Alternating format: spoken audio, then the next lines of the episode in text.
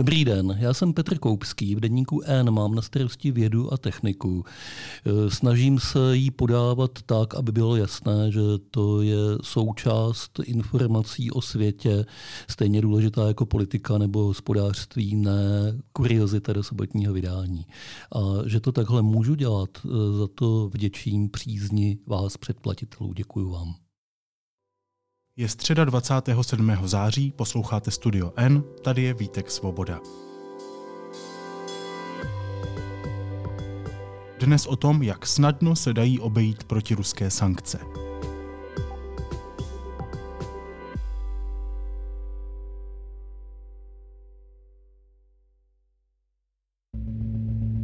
Čeští vyšetřovatelé prověřují podezřelý obchod z poloviny letošního roku. Česká firma Labara dodala své pobočce v Rusku dva zakázané stroje, které mohou být použity při výrobě zbraní. Další česká firma TOS Varnsdorf poslala stroje potenciálně použitelné při výrobě zbraní do Kyrgyzstánu. Tamní firma je ale v zápětí přeprodala do Ruska. Podobných příběhů už deník N pozbíral několik. A všechny dokazují, že obejít protiruské sankce je snadnější, než se zdá. Víc si teď řekneme s investigativním reportérem Lukášem Prchalem, který na tématu pracuje s redaktorem Michalem Tomešem. Lukáši, vítej, ahoj. Ahoj Vítku. Na začátek a klidně stručně, abychom pak se tím nezabývali a měli to ze stolu. Co jsou to stroje dvojího užití? Jde o stroje, které se používají jak v normálním běžném provozu, eh, tak právě při výrobě zbraní. Respektive dají se využít při výrobě zbraní, protože jsou velmi přesné a eh, dokáží prostě vymodelovat eh, nebo vyřezat přesně to, co potřebuje daná továrna na výrobu těch, eh, ať už raket nebo jakýchkoliv jiných zbraní. Mm-hmm. A protože jsou tyto stroje tedy potenciálně použitelné při výrobě zbraní, tak do Ruska z Evropské unie nesmějí. Do Ruska nesmějí přesně kvůli tady tomuhle, protože by mohly být použité dodány do některé továrny na výrobu zbraní, raket a tak dále a e, vlastně my bychom se nepřímo podíleli na ruské agresi vůči Ukrajině, což e, se i nadále Eh, do určité míry podílíme, aspoň některé české firmy, protože už před válkou eh, tyhle stroje prostě do Ruska dodávali, do těchto těch továren na výrobu zbraní. Je to dohledatelné na různých videích, které jsem eh, za poslední měsíce zkouknul.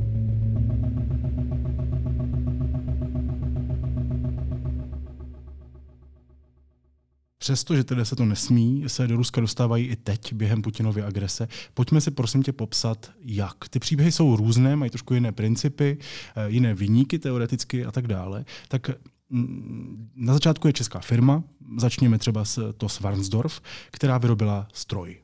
Eh, na začátku, eh, to je ten nej, nejčerstvější případ, který jsme dneska zveřejňovali, kdy česká firma ze severu Čech vyrábí CNC stroje velmi přesné obráběcí stroje, eh, které jsou právě řazeny mezi ty zboží dvojího užití. Eh, začátkem války eh, bylo všem těmhle těm českým společnostem oznámeno, že si mají najít jiný trh než Rusko. Protože hodně českých firm ten ruský trh využívalo. Rusko hrozně moc schánělo a poptávalo v České republice přesně tenhle ten druh strojů. A v tuhle chvíli oni museli začátkem války hledat jiné odbytiště. A bylo jim doporučeno opakovaně ministerstvem průmyslu, Czech Tradem, aby to scháněli uh, ve někdejších sovětských republikách, kde vlastně ten trh je velmi podobný. A uh, Stalo se zrovna u tohohle případu, že se ozvala jedna kyrgyzská firma, shodou okolností založená několik týdnů po začátku války v Kyrgyzstánu, v Biškeku, a e, začala e, tady to Svarnsdorf žádat o nějaké dodávky těchto strojů. To Svarnsdorf e, s tím souhlasil, vzali tu firmu jako svého subdodavatele, e, s tím, že pro ně měla tahle firma v Kyrgyzstánu schánět další zakázky. To se stalo, těch zakázek bylo několik a nejenom proto Svarnsdorf uh, scháněli zakázky. A dostalo se to tak daleko, že uh, na začátku roku byl jeden z těchto strojů TOSu vyvezen do Kyrgyzstánu. Jenže my jsme zjistili, že uh, tam se ten stroj ani neohřál a zmizel neznámo kde v Rusku. Hmm, to je to je ten problematický moment samozřejmě. ano, takže jsme v té situaci, kdy teda ty stroje stojí někde ve skladu v Kyrgyzstánu a jsou tam, jsou tam vlastně legálně, je to ano, v pořádku, ano, že tam ano. jsou. A co se stane pak? Co se děje pak, kdy je ten moment, kdy se to dostává do Ruska a, a my na to jenom koukáme? V tomhle obchodu byly tři firmy. To Varnsdorf na české straně a firma Interstyle Plus v kyrgyzském Biškeku. Ta byla založena hned e, několik týdnů po začátku války. A tahle ta firma zřejmě podle těch našich zjištění a závěrů slouží jako prostředník který nakupuje stroje v Česku a rovnou je dodává do Ruska. A využívá k tomu neexistující firmy v Kyrgyzstánu. My jsme teďka odkryli tu jednu, uh, jak, kterou, o které tvrdí, že do ní ty stroje půjdou. Mhm, takže rozumím tomu. Takže ta firma, se kterou obchodovala česká strana, měla vymyšlenou firmu, by řečeno, která ale je jenom zástěrka pro to posílat eh, stroje do Přesně tak. No a Kontaktovali jste tu firmu, ať už jakoukoliv z těch tří? Předpokládám, že ano. Uh, tak s to Svarnsdorf eh, jsme mluvili, opakovaně jsem mluvil s jejím ředitelem a s, s lidmi, kteří měli tenhle ten obchod na starost. S nimi nebyl vlastně ten problém, protože uh, já jsem jim upozornil, že mám podezření podle uh, dokumentů, které jsem získal uh, z, ruské celní databáze, že ten stroj, který poslali do Kyrgyzstánu, je v Rusku v tuhle chvíli a oni mi zpřístupnili vývozní dokumenty. Problém ovšem byl na té kyrgyzské straně. Já už se tam týden snažím dovolat. Uh, ta konečná firma, kam měl ten stroj dojít, uh, její telefony jsou odpojené, nikdo na té adrese nesídlí, na žádný z telefonních čísel jejich asi 10 se nedá dovolat, všechny jsou vypnuté. Uh, e-mailová adresa neexistuje, kterou uvádí na svých stránkách a uh, ředitelka je na, nedohledatelná té firmy a uh, vlastně funguje jenom nějaká jejich ruská e-mailová adresa, uh, ze které se nikdo prostě neozývá. Potom je ta druhá firma, ten prostředník, která uh, to celé uh, s českou stranou Eh, dávala dohromady, ta Interstyle Plus, ta kontaktní je, uh, má i svého majitele, já jsem se mu pokoušel volat opakovaně na mobil, který jsem, který jsem získal, ale on telefony típe, Eh, na SMSky nereaguje, e-maily odmítá zodpovídat a na telegramovém kanále, kde je vidět, že on je online a čte si mé zprávy a uh, projíždí si je, tak uh, také neodpovídá. Tam je prostě jako velká barikáda. Hmm. Ale já jsem dnes mluvil uh, ještě před vydáním článku s jedním člověkem z toho Svarnsdorf, který mi řekl, že od včerejška se snaží po tom, co jsem mi upozornil na některé uh, nové informace ohledně toho obchodu, uh, snažili kontaktovat a že první jejich otázka byla, jak je možné, že ten stroj je v Rusku. A uh, jejich odpověď byla, že si to vyřídí e-mailem. E-mailem z té firmy z Kyrgyzstánu přišlo pouze to, že chtějí vrátit zálohy, za, uh, které zaplatili za dodávku dalšího stroje, který má teďka z České republiky odejít. Tu otázku, proč, jak je možné, že to skončilo v Rusku, úplně obcházejí a nechtějí ani s tou firmou uh, v Česku dále komunikovat, kromě toho, že od ní chtějí zpátky peníze, které už jim zaplatili za dodávku dalších strojů. Dávají o toho ruce pryč a ještě chtějí zálohu zpátky. Tak, tak. tak. Rozumím, že s, s, s tou stranou v Kyrgyzstánu se teda spojit nejspíš nepodaří. Uh, každopádně ty jsi tady mluvil z toho z Varnsdorf. Jak se tváří na to, že jejich stroje nebo stroj a stroje míří do Ruska, i když by neměli? Jo? Oni tvrdí, že o tom nevěděli dá se tomu věřit, oni prostě měli výjezdní, vývozní povolení. Tam, tam mohli si zřejmě lépe zkontrolovat, komu to dodávají, protože prostě je tam několik uh, takových bodů, které jsou minimálně podezřelé od, na první pohled. Ale oni tvrdí, že o tom nevěděli, že je to prostě podvod a uh, okamžitě přerušili ty další dodávky, které měly jít do té firmy. A odmítají s nimi nadále spolupracovat. To Svarsdorf mi řekl, že uh, se rozhodli, že prostě Kyrgyzstán uh, už nebudou vůbec řešit a nebudou tam dodávat ani žádné další firmě, která by se případně, případně ozvala. Hmm, jaké jsou ty sporné body? Co, co, ah, co ty sporné body, jasně.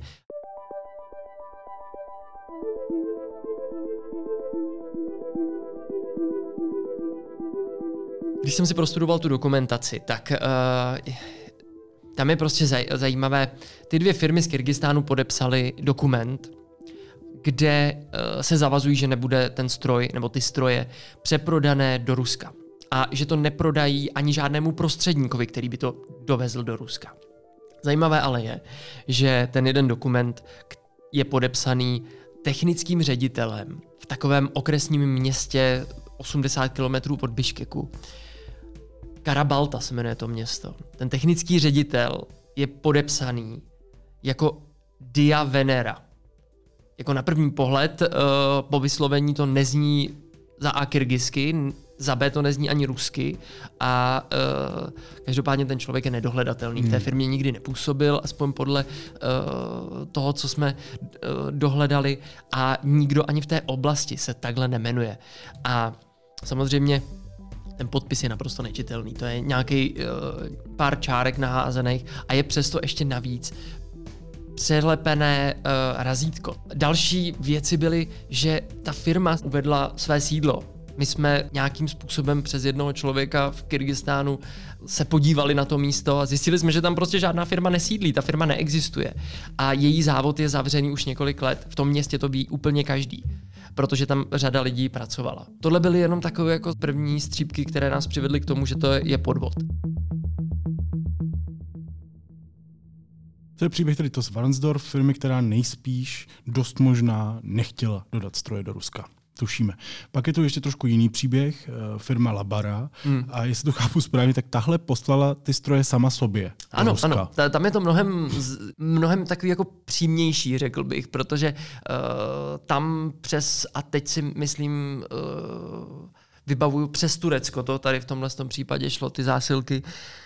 Česká firma tyto stroje, nebo podobné stroje, tyhle ty stroje, které se nesmí dovážet do Ruska, poslala do Turecka firmě, která sice existuje tentokrát, ale Uh, podniká úplně ve všem. Úplně ve všem. V, ve stavebnictví, uh, v turismu, vydává knížky, uh, cokoliv člověka napadne. Ta nakoupila tyhle, ty, tyhle ty stroje a z Turecka je rovnou přeposlala do ruské firmy, která se jmenuje překvapivě Labara Rus, mm-hmm. která je vlastně na českou, českou Labarou. Když jsem to viděl, bylo to hodně jednoduché schéma. Hmm. Určitě existují složitější schémata, aby to nebylo odhalené, ale tady to bylo prostě do očí bíjící. Jen potom, co jsme teda zjistili, že Labara je česká společnost, tak bylo jasné, že tady jako zřejmě něco nehraje. Což se ukázalo v zápětí po tom, co jsme článek napsali, protože se nám ozvali uh, vyšetřovatelé, že případ uh, začali okamžitě uh, prověřovat protože mají podezření, že ta česká firma prostě umyslně uh, porušila, obešla protiruské sankce, aby do Ruska do, dopravila tyhle stroje. Hmm. Tady to, to, to je ten jednoduchý, by řečeno, recept na to, jak obejít protiruské sankce. Hmm. Tady hmm. to je prostě opravdu uh, úplně očividné. Uh, samozřejmě vyšetřuje to policie a my nemůžeme říkat, co se stalo, ale uh, víme, jak to působí.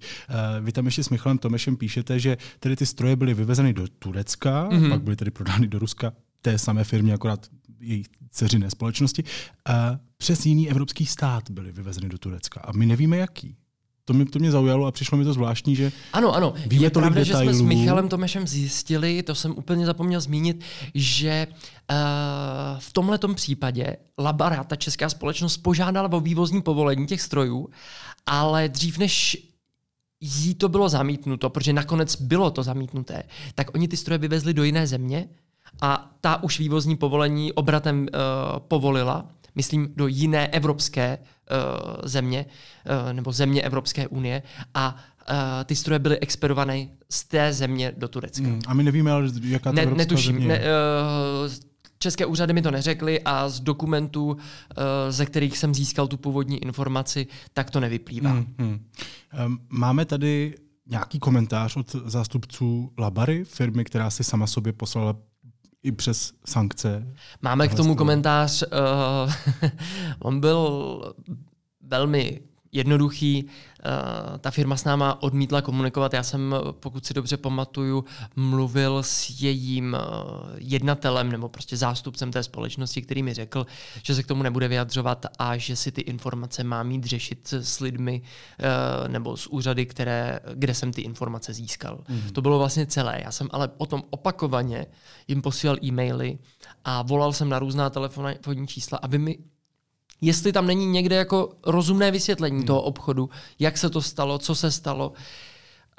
Uh, už je to, myslím, dva, tři týdny, nikdo se stále neozval. Já jsem mluvil i s, se šéfkou jejich obchodního oddělení pro uh, bývalý sovětský svaz a říkal jsem jí, pokud tam máte nějakou informaci o tom, že to bylo jinak, než prostě já vidím v těch dokumentech, tak se mi ozvěte, není problém prostě, uh, abych já se na to znova podíval, ale po tom, co se mnou mluvila a paní slíbila, že odpoví a všechno, tak už se neozvala, od té doby mi nebere telefon. Mm.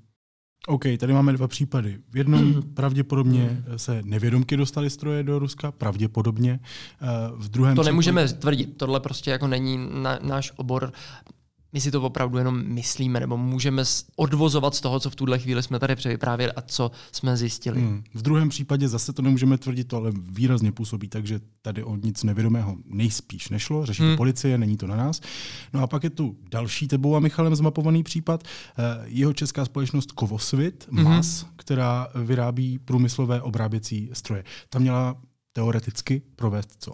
Tam je těch případů více uh, u Kovosvitu. My jsme zmapovali několik případů, kdy výrobky tady, nebo stroje tady této společnosti skončily v Rusku přes různé země. Pokud se nepletu, jednou byl právě znovu Kyrgyzstán, uh, jednou to bylo Turecko, a v tuhle chvíli je Kovosvit vyšetřovaný právě kvůli porušování sankcí přes Turecko. V jednom případě rozhodně dodali nějaké stroje uh, přes neexistující tureckou firmu přímo, přímo do Ruska. Hmm. Potom uh, dodávali některé další, nebo jejich stroje se objevovaly v Rusku přes jiné další hmm. firmy. Hmm.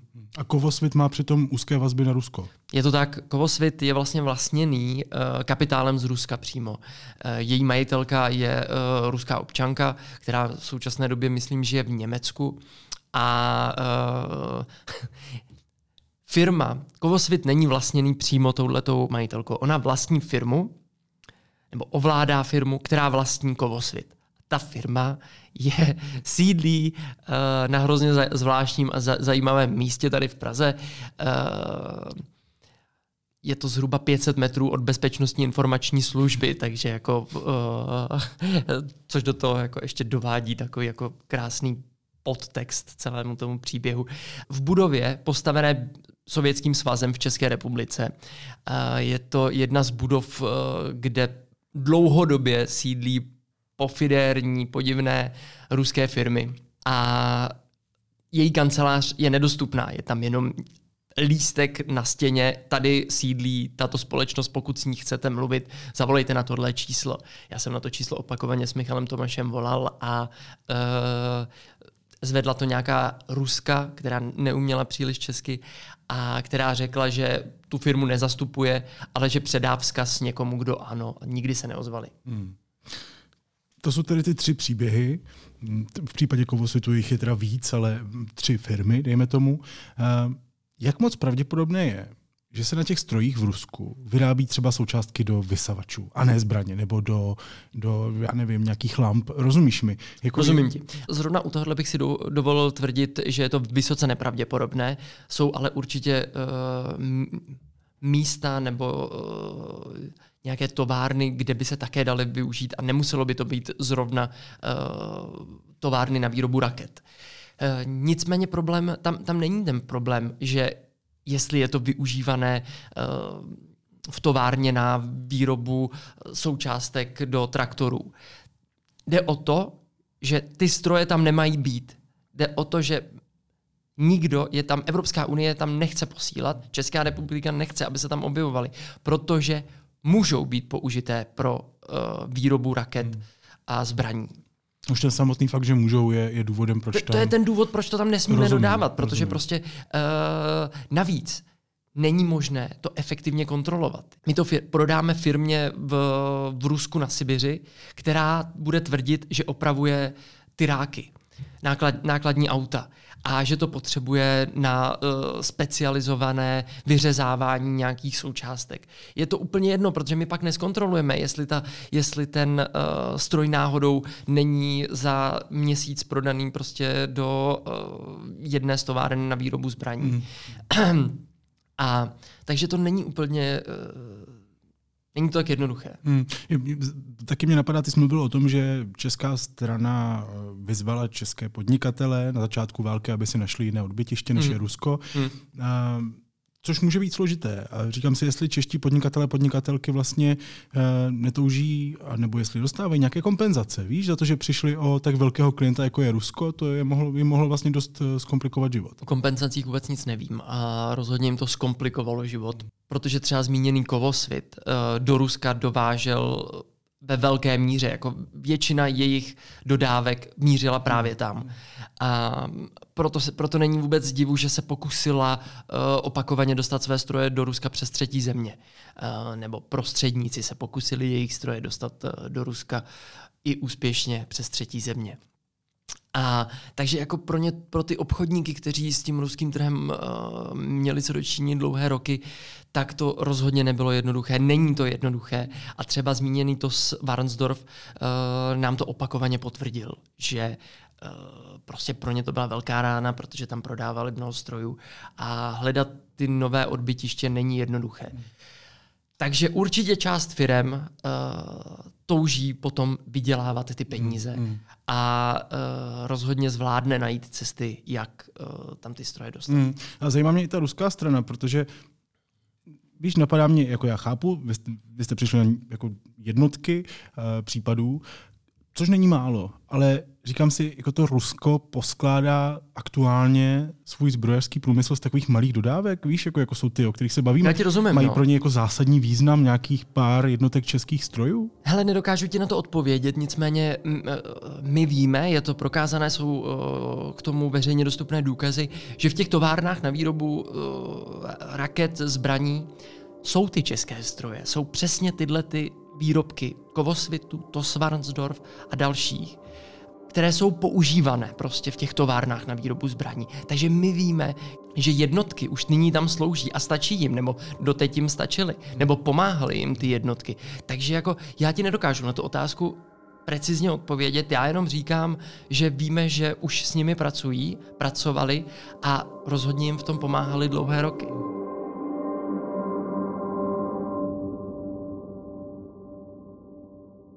My jsme si tady tedy popsali, jaká je cesta, jak aktuálně porušit ty protiruské sankce a dostat zakázané stroje eh, do Ruska. Ta cesta je tedy taková přes eh, zemi, jako je Turecko eh, nebo Kyrgyzstán, kam můžeme doručit ty stroje, tak je potom nechat poslat tady odsud do Ruska odkud zase můžou proudit do Ruska, protože nejde o zemi, která by to měla zakázané.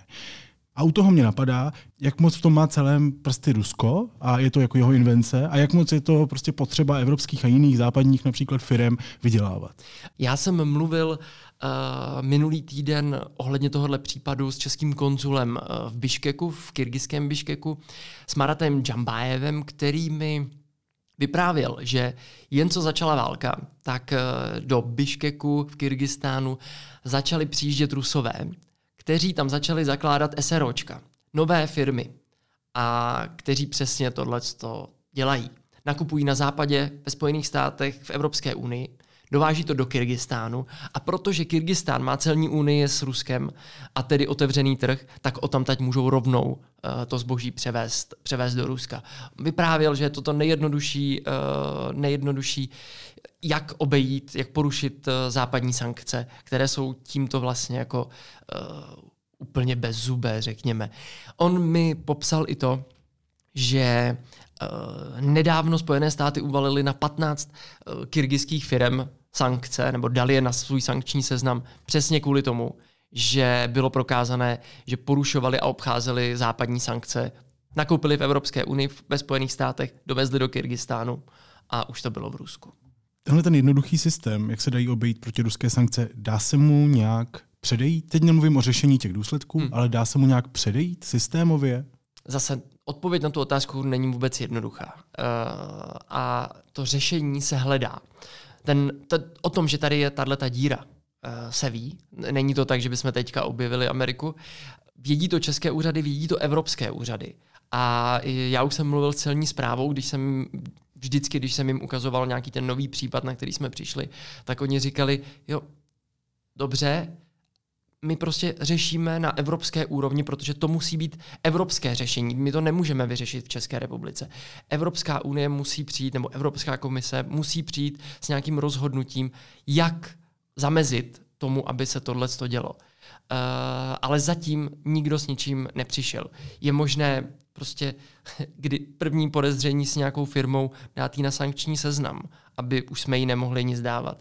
A je možné zakázat vývoz těch CNC strojů, těchto, těch, toho zboží dvojího užití do zemí, které mají tu, uh, tu bezcelní unii s Ruskem. Uh, nebo i do Turecka, že jo? Když, když víme, že i přes Turecko. Ale to není tak jednoduché, protože prostě uh, Česko a Evropská unie nemůžou zakázat obchod s těmito zeměmi plošně. A tedy když nepůjdeme k prevenci, ale k důsledkům Kovosvit i Labaru, tedy už vyšetřují policisté. Je to tak. A když už ne předejí, tak mohou tu věc tedy řešit zpětně. Co vlastně v tuhle chvíli úřady, policie, celní zpráva a tak dále, co zmůžou?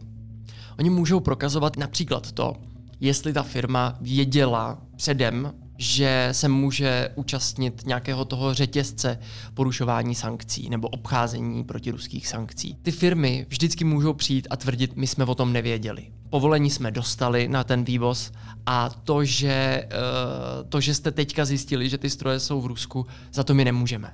My jako tady máme všechny papíry v pořádku, eh, nevyvezli jsme to na černo, nevyvezli jsme to bez povolení. Tohle jsou jako jednoduché argumenty, které uh, se pak těžko vyvracejí. Vyvrátit se dají třeba tím, že policie, prostě vyšetřovatelé obecně dokáží, že ta firma věděla od začátku, že bude v nějakém řetězci, který uh, pomůže obejít ty protiruské sankce.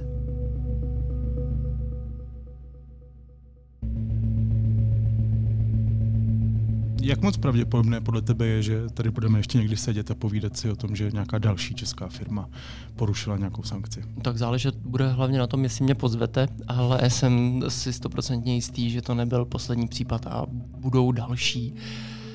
Hlavně třeba kvůli tomu, že já vím, že v posledních dnech uh, byl jeden takový případ uh, celníky zastaven právě Tosu Varnsdorf, uh, která měla novou zakázku s tou firmou v Kyrgyzstánu. Takže je určitě pravděpodobně, je, je jisté, pardon, je jisté, že se objeví nějaká nová firma, která bude chtít v Česku koupit CNC uh, eh, stroje a vyvést je přes nějakou třetí zem do Ruska.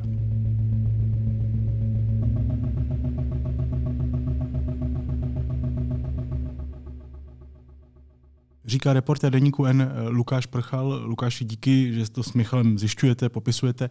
Předpokládám, že v tom budete pokračovat, že tohle nebude poslední firma, eh, která tohle udělá. Myslím si, že nebude. Hmm. Děkuji ti. Měj se hezky, ahoj. Díky, ahoj.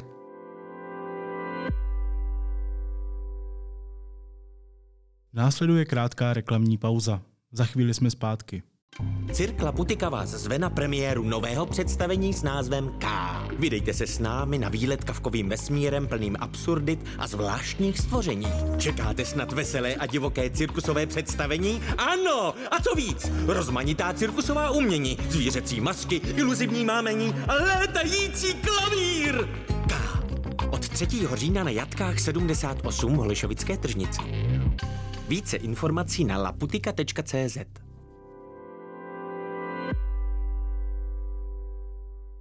A teď už jsou na řadě zprávy, které by vás dneska neměly minout.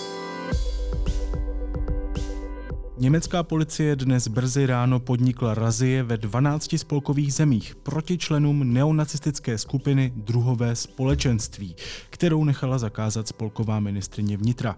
Skupina se měla snažit působit na dospívající a mladé lidi a šířit mezi nimi krajně pravicovou ideologii. Slovenské volby by podle průzkumu AKO pro TV Joj vyhrálo s 18% progresivní Slovensko. Druhý by skončil směr sociální demokracie Roberta Fica. Podle průzkumu Fokusu a Ipsos by vyhrál směr. Soud v New Yorku rozhodl, že se ex-prezident Spojených států Donald Trump při budování svého realitního impéria dopouštěl podvodu. Podle soudu Trump a jeho společnost záměrně nadhodnocovali svůj majetek a podváděli tak banky a pojišťovny. Univerzita obrany podle serveru iRozhlas.cz čelí kybernetickému útoku. Hekři údajně odcizili data ze rektorátu. Zabývá se tím státní zastupitelství. A úterý se podle policejních statistik zařadilo s pěti oběťmi dopravních nehod v celém Česku mezi nejtragičtější dny letošního roku. Pět mrtvých statistiky letos uvádějí už u osmi dnů. Loni měli dva nejtragičtější po šesti obětech.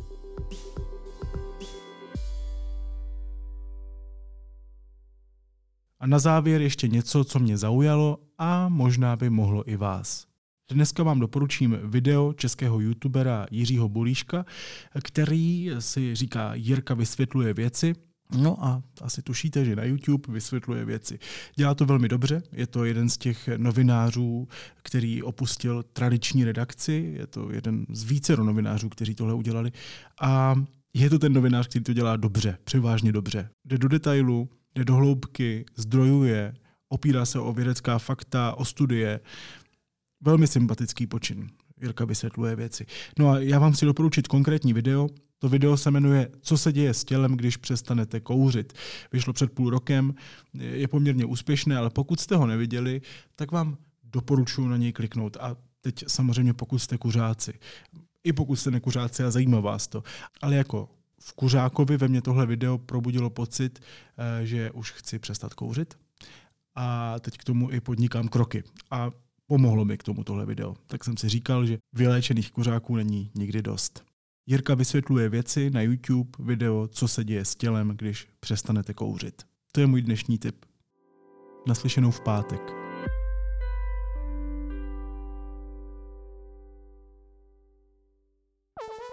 Designu neunikneš. 25. ročník festivalu Design Block se blíží. Největší přehlídka designu a módy ve střední a východní Evropě rozproudí od 4.